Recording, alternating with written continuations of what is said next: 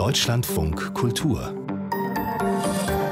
Lesart mit Frank Mayer Seien Sie ganz herzlich willkommen. Wir reden hier gleich über einen Schwelbrand in einer Liebe bei einem Paar. Vielleicht ist das auch ein Schwelbrand in unserer Gesellschaft. Im neuen Roman von Daniela Krien. Der Brand heißt er.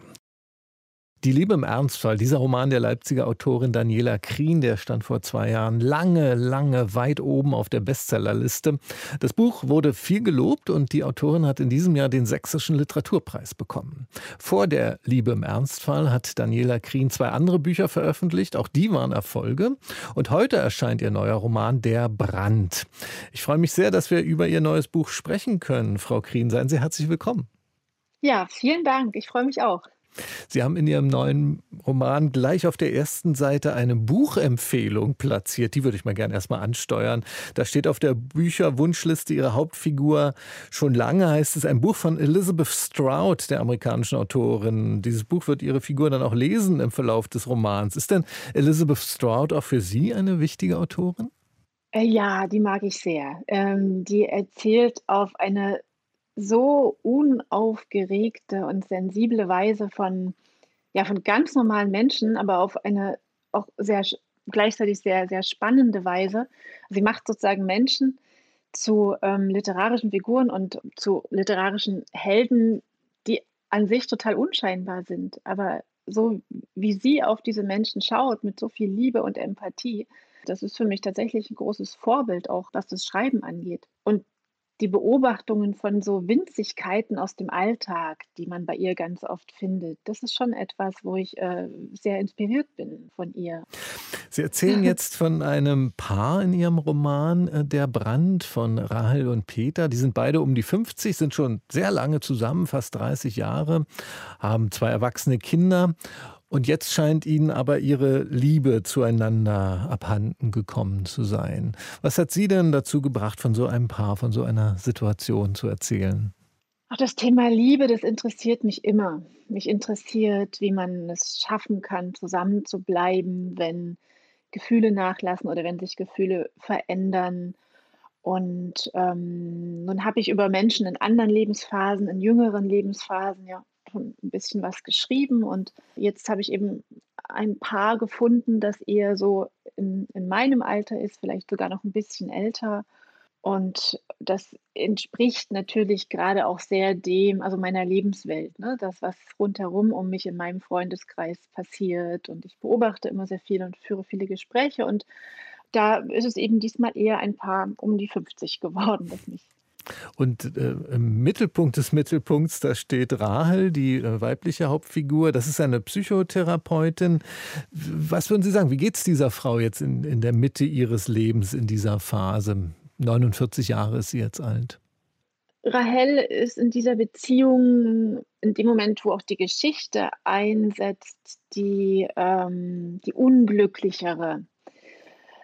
Die beiden, Peter und Rahel, haben sich über die Zeit, aber auch über bestimmte Ereignisse ein wenig entfremdet. Und für Peter steht deswegen aber gar nicht gleich die ganze Beziehung in Frage. Und für Rahel, Rahel die extrem reflektiert ist als Psychologin und alles ständig von allen Seiten beleuchtet, aber eben schon. Also es geht ihr gerade nicht so gut. Sie möchte ihre Ehe retten, denn sie glaubt, diese Ehe braucht jetzt Rettung. Diese Geschichte einer Liebe, die erloschen zu sein scheint, das ist natürlich eine persönliche Geschichte dieser beiden Figuren. Das hat aber auch viel zu tun mit gesellschaftlichen Konflikten, die auf die beiden einwirken. Das verdichtet sich in einer Situation, die will ich mal ganz kurz ansprechen. Der Peter, der ist Professor für Literaturwissenschaft an der Universität in Dresden und er hat da eine Studentin, die will als nicht-binäre Person angesprochen werden. Er reagiert da nicht besonders geschickt drauf, könnte man vielleicht sagen, und hat dann schon einen Shitstorm am Hals, wird in einer überregionalen Zeitung, wird sein Fall aufgegriffen. Er wird äh, dargestellt als so ein typischer Ostdeutscher, der das freie und offene Denken eben nicht gelernt habe. Was bedeutet das denn für diesen Mann, diese Erfahrung da an der Universität und mit diesen Medien? Das ist für Peter eine, eine ganz, ganz harte Erfahrung man muss sich ihn so vorstellen als einen sehr dezenten Menschen. Er nimmt für sich das Recht in Anspruch des Nichtwissens über bestimmte Dinge, wie zum Beispiel die Geschlechtsidentität seiner Studenten. Das ähm, interessiert ihn faktisch einfach nicht. Er ist da weder dagegen noch dafür, dass jemand äh, sich so oder so bezeichnet, aber er möchte irgendwie damit nicht behelligt werden. Und nun entsteht diese Situation, er muss sich verhalten, er verhält sich unklug äh, in dem Moment oder ein bisschen ungeschickt. Und dann passiert genau das, was ja heutzutage auch oft passiert. Dann gibt es einen Aufschrei, dann gibt es einen Shitstorm und er, er, ist eigentlich total hilflos in der Situation. Ähm, er weiß gar nicht, wie er sich dem Ganzen erwehren soll, weil er das alles als so vulgär empfindet. Und sein Weg ist der Rückzug. Der Rückzug ins Private und also er zieht sich an sich schon die ganze Zeit immer mehr aus der Gesellschaft ein Stück zurück und, und er erwartet dann zu Hause Verständnis von seiner Frau. Und dieses Verständnis bleibt erstmal aus und darüber gibt es dann auch die Krise. Allerdings, als Rahel das liest, diesen Artikel über Peter, den ich angesprochen habe, in einer überregionalen, also westdeutschen Zeitung, denn ostdeutsche Überregionale gibt es ja leider nicht. Ähm, äh, sie, sie, sieht das als eine Abrechnung mit dem Osten in dieser Zeitung und sie kommentiert das so innerlich als, ich zitiere, zitiere das mal, als den ganzen entsetzlichen Mist, den sie alle nicht mehr hören konnten. Also offenbar sie alle im Osten nicht mehr hören konnten. Was meint sie denn damit in diesem Moment mit diesem ganzen entsetzlichen Mist? Ach, ich denke, ähm, es sind die ganzen Klischees, die über die Jahre in den verschiedenen Medien immer wieder am Leben erhalten wurden. Der Ostdeutsche, der diktaturgeschädigte Mensch, der die, der die Demokratie noch nicht richtig gelernt habe und irgendwie rückwärtsgewandt sei und eben erstmal ankommen müsse. Also immer diese ja leichte Arroganz gegenüber dem Osten, der eben noch nicht ganz auf der Höhe sei. Das wurde ja nun in verschiedenen Varianten äh, endlos oft wiederholt und das ist eben, was Rahel eigentlich gar nicht mehr so auf dem Schirm hatte. Das war für sie gar nicht mehr so wahrnehmbar, aber kam jetzt eben durch diese persönliche Erfahrung mit Peter bei ihr auch wieder hoch. Diese beiden, die sind ja, also Rahel und Peter als Psychotherapeutin, Literaturprofessor, das ist ja doch eigentlich klassische bürgerliche Mittelschicht, wo die beiden hingehören. Also Menschen, die sonst auch im, im Zentrum einer liberalen bürgerlichen Gesellschaft stehen müssten eigentlich. Jetzt sind die beiden aber an den Rand der bundesdeutschen Gesellschaft geraten, dort wo sie leben. In Dresden sind die beiden zu Hause oder sogar über diesen Rand hinaus gedriftet. Hat das zu tun mit diesen Kränkungen, von denen Sie auch gerade gesprochen haben, mit solchen Abwertungserfahrungen? Hat das die beiden da hinausgedrängt? Ja, also genau. Wobei ich nicht sagen würde, dass sie über den Rand. Sie sind schon, sie sind nach wie vor liberale Menschen und auf, im Spektrum des liberalen Menschen vielleicht eher auf der konservativen Seite.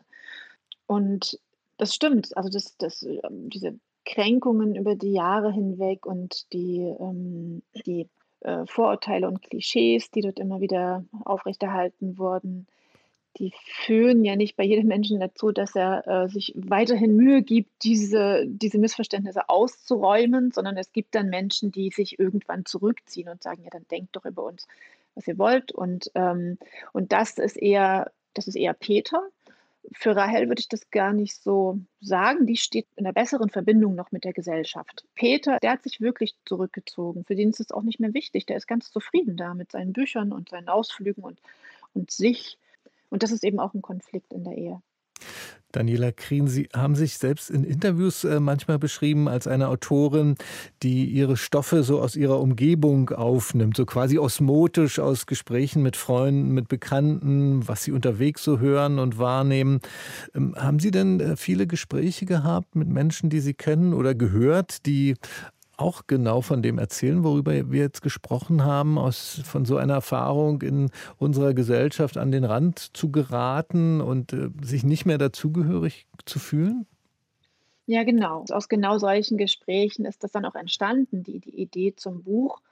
Ähm, da war am Anfang ja gar nicht das Paar da in meinem Kopf, sondern tatsächlich so eine größere Fragestellung, nämlich danach, wie kommt es dazu?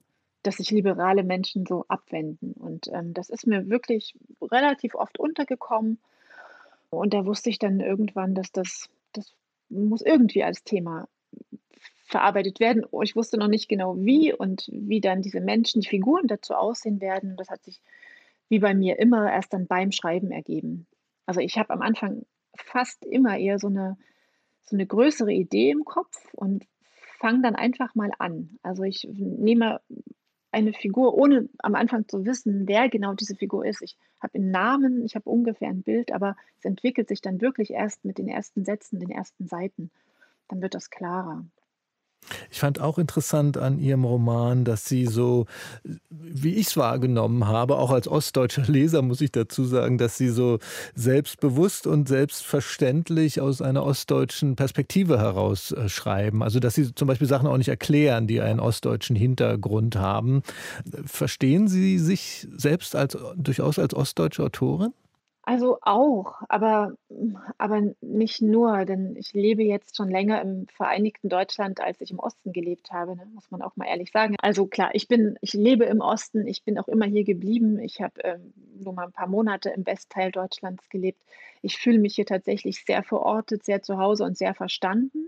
Hier muss ich weniger erklären als im Westen. Deswegen ja, ähm, ich beschreibe in der Regel auch ostdeutsche Figuren, ostdeutsche Biografien. Aber jetzt zum Beispiel im Fall dieses Paars, das könnte, glaube ich, auch genauso gut ein 'n 'n westdeutsches Hamburger Ehepaar so betreffen, ne? Das ist ein bestimmtes Milieu, ein bildungsbürgerliches Milieu. Das sind Menschen mit einer bestimmten Sensibilität, die reagieren auf gesellschaftliche Veränderungen. Und das ist jetzt nicht spezifisch ostdeutsch. Also, das ist, glaube ich, auch gesamtdeutsch. Mhm.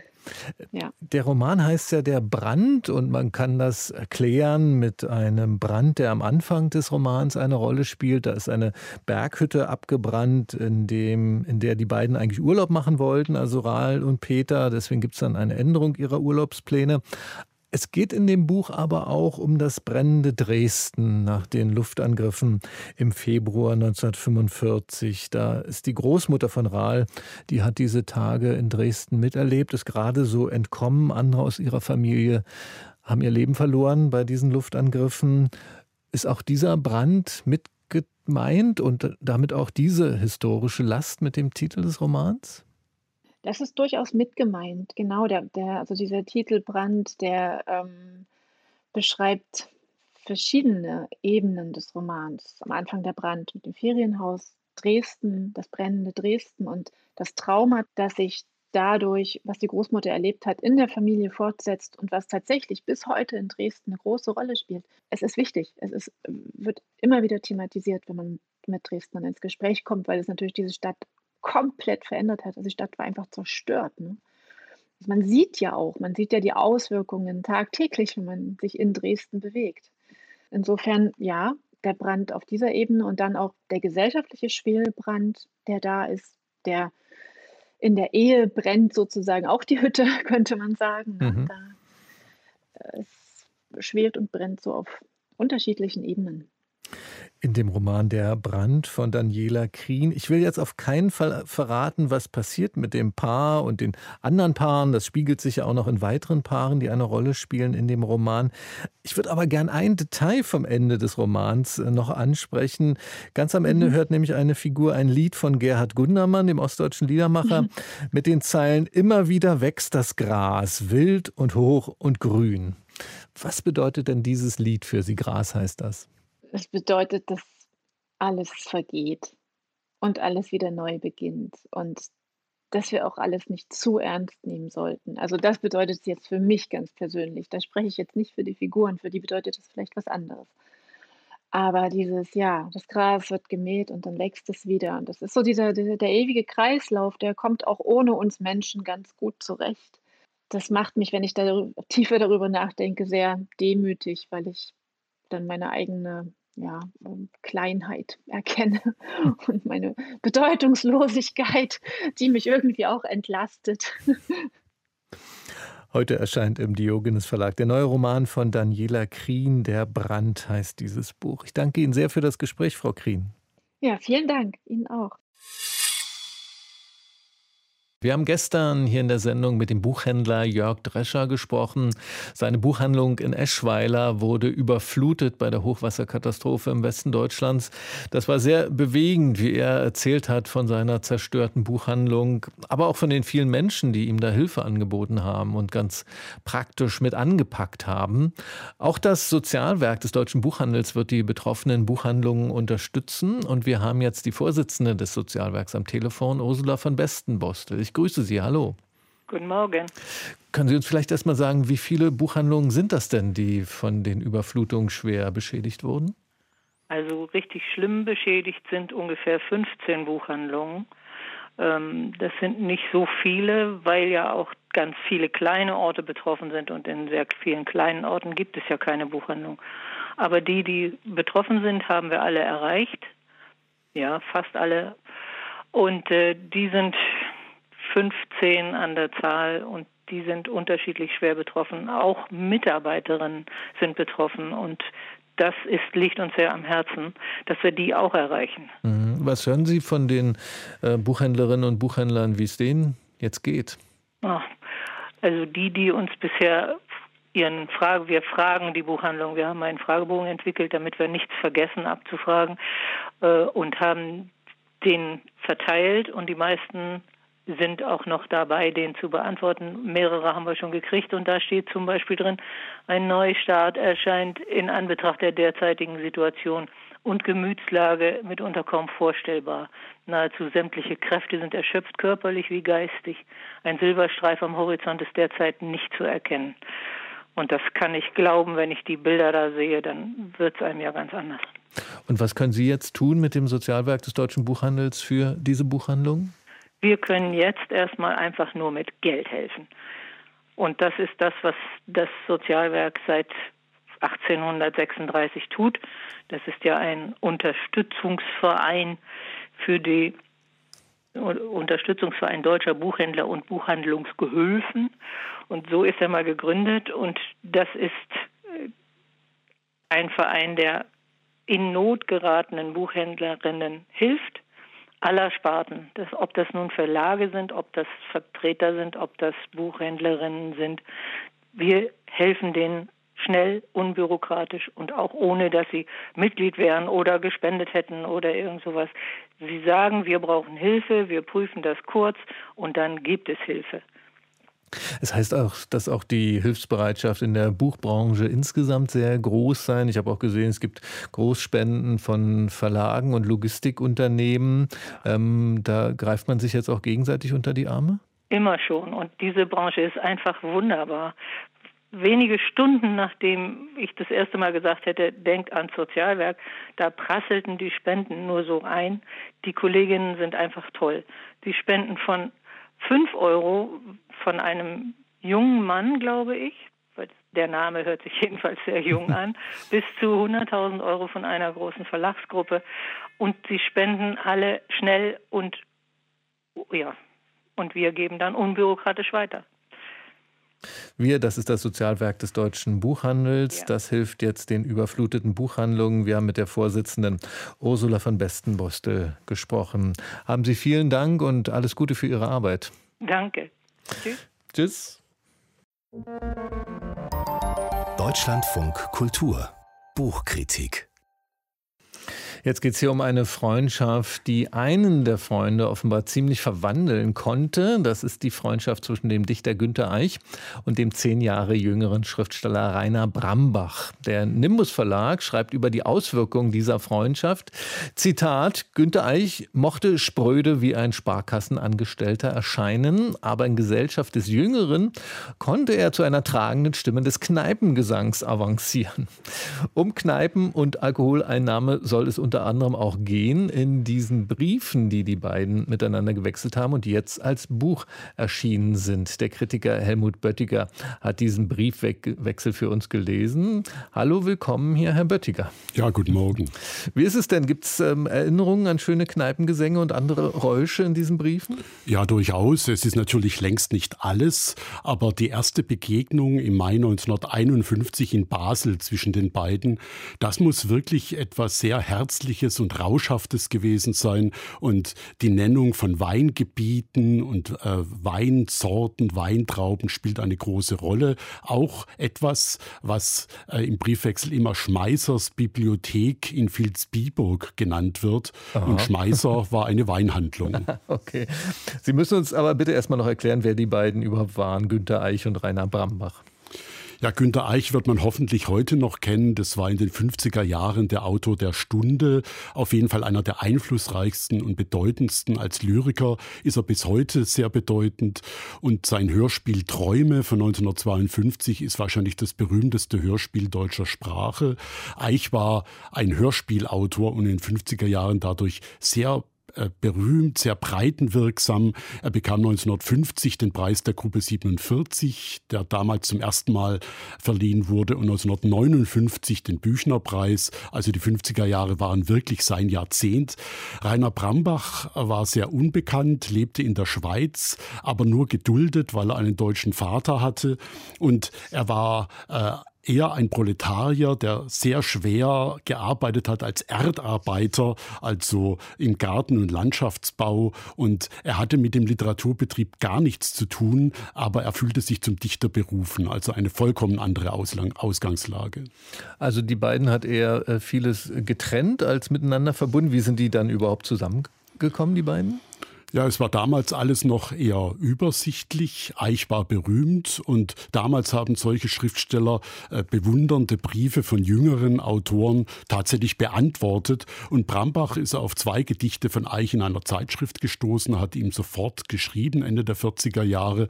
Eich hat geantwortet und für ihn war auch interessant, dass Brambach in der Schweiz wohnte, die Schweizer Franken und die äh, Möglichkeiten, an guten Kaffee heranzukommen, spielte schon eine gewisse gewisse Rolle. Und als sie sich dann 1951 trafen, merkten sie, es gibt eine gemeinsame Ader trotz aller Unterschiede. Und für Eich war das bestimmt auch äh, etwas, äh, was ihm äh, gegenüber dem Literaturbetrieb wappnete. Brambach war etwas ganz anderes. Er war äh, nicht akademisch, er war so eine Art Gegengift für Eich, der zusehends darunter litt, äh, unter den Marktmechanismen, denen er sich anpassen musste. Und es gibt eine schöne äh, Episode, Episode, äh, die diese Beziehung beleuchtet. Äh, Eich hat in seiner Büchnerpreisrede das Bild gebraucht, äh, wenn wir nicht kritisch sind und nicht Widerstand leisten als Schriftsteller, dann schmücken wir das Schlachthaus mit Geranien. Und erst durch diesen Briefwechsel wird bekannt, dass dieses Schlachthaus-Geranien-Bild auf ein Gedicht von Brambach zurückgeht. Also die Verbindung war durchaus sehr eng. Und Sie werden sich in den Briefen ja, also Sie haben schon gesagt, es geht nicht nur um, um Kneipenerinnerungen oder ähm, Weinhandlungen als Bibliotheken. Sie haben sich ja sicherlich auch über Ihre äh, Gedichte ausgetauscht. Ist da jetzt der ältere und bekanntere Günter Eich eher so der Ratgeber gewesen bei den beiden? Ja, das war am Anfang so. Und äh, es ist in diesem Briefwechsel, der sehr umfangreich ist, auch von so einer wirklich intensiven Beziehung zeugt. Da ist es schon erstaunlich, dass der berühmte Günter Eich, den man mit vielen Dingen konnotiert, konnotiert, hier vor allem als Lektor auftritt, als einer, der das schriftstellerische Handwerk in den Mittelpunkt rückt. Und es gibt sehr aufschlussreiche Diskussionen über einzelne Gedichtzeilen. Äh, Eich verbessert Brambach äh, an manchen Stellen. Er lektoriert manchmal ganze Gedichte, das ist auch faksimiliert, dass die Fassung von Eich dann handschriftlich genauso lang ist äh, wie das Original von Brambach. Und es ist auch interessant zu sehen, wie Brambach im Laufe der Zeit tatsächlich immer besser wird. So um 1960 ist Brambach anerkannt in engeren literarischen Kreisen. Er veröffentlicht in den wichtigsten Zeitschriften. Akzente wird für ihn sehr wichtig. Und er hat dann auch 1960 seinen ersten Gedichtband. In eingeweihten Kreisen war er dann in den 60er Jahren schon ein bekannter Name.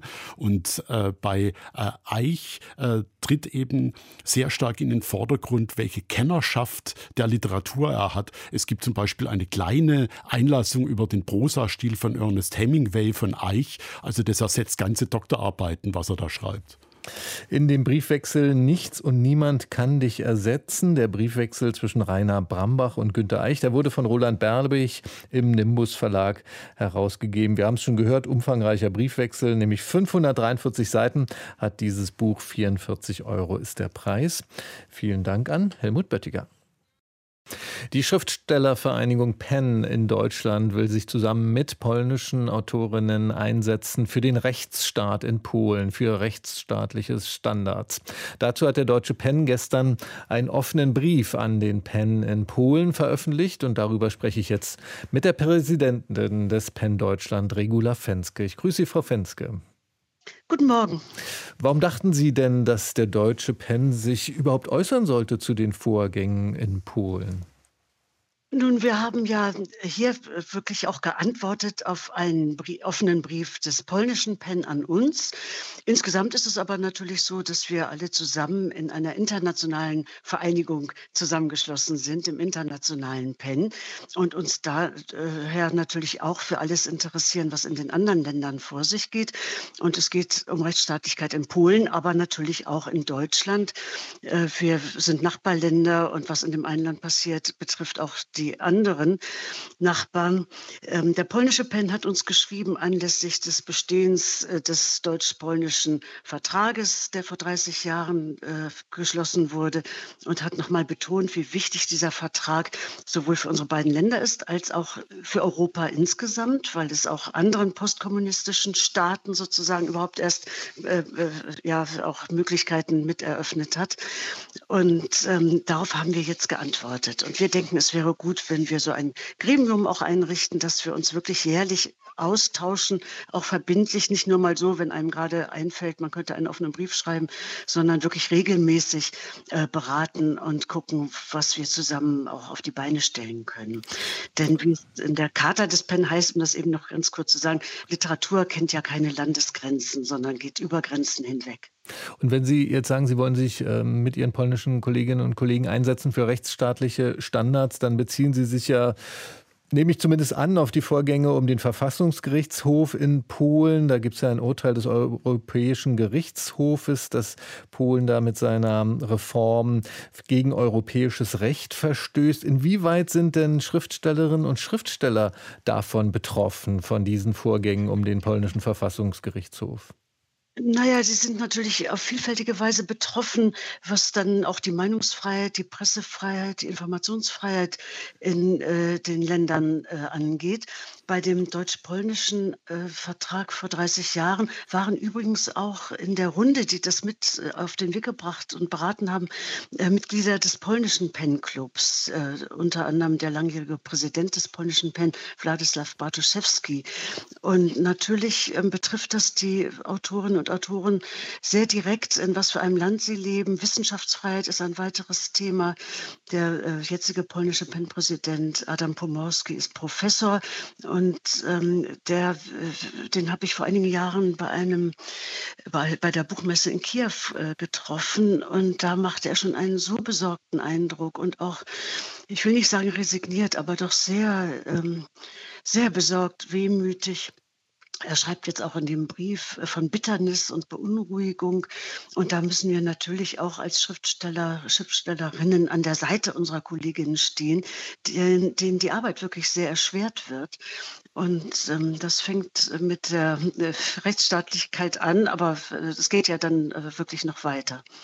Da solidarisieren Sie sich jetzt mit dem PEN in Polen und das haben Sie vor kurzem auch getan, was den PEN in Belarus angeht. In der vergangenen Woche hat der PEN Deutschland sich zur Verfolgung von Schriftstellern in Belarus geäußert, besonders auch zur Auflösung des PEN Belarus. Der wird, die Auflösung wird dort vom Justizministerium des Landes betrieben. Gab es denn Reaktionen auf dieses Schreiben, das Sie da an den PEN Belarus gerichtet haben? Also ich kenne jetzt vor allen Dingen erstmal Reaktionen anderer Schriftstellerverbände hm. und anderer besorgter Stimmen.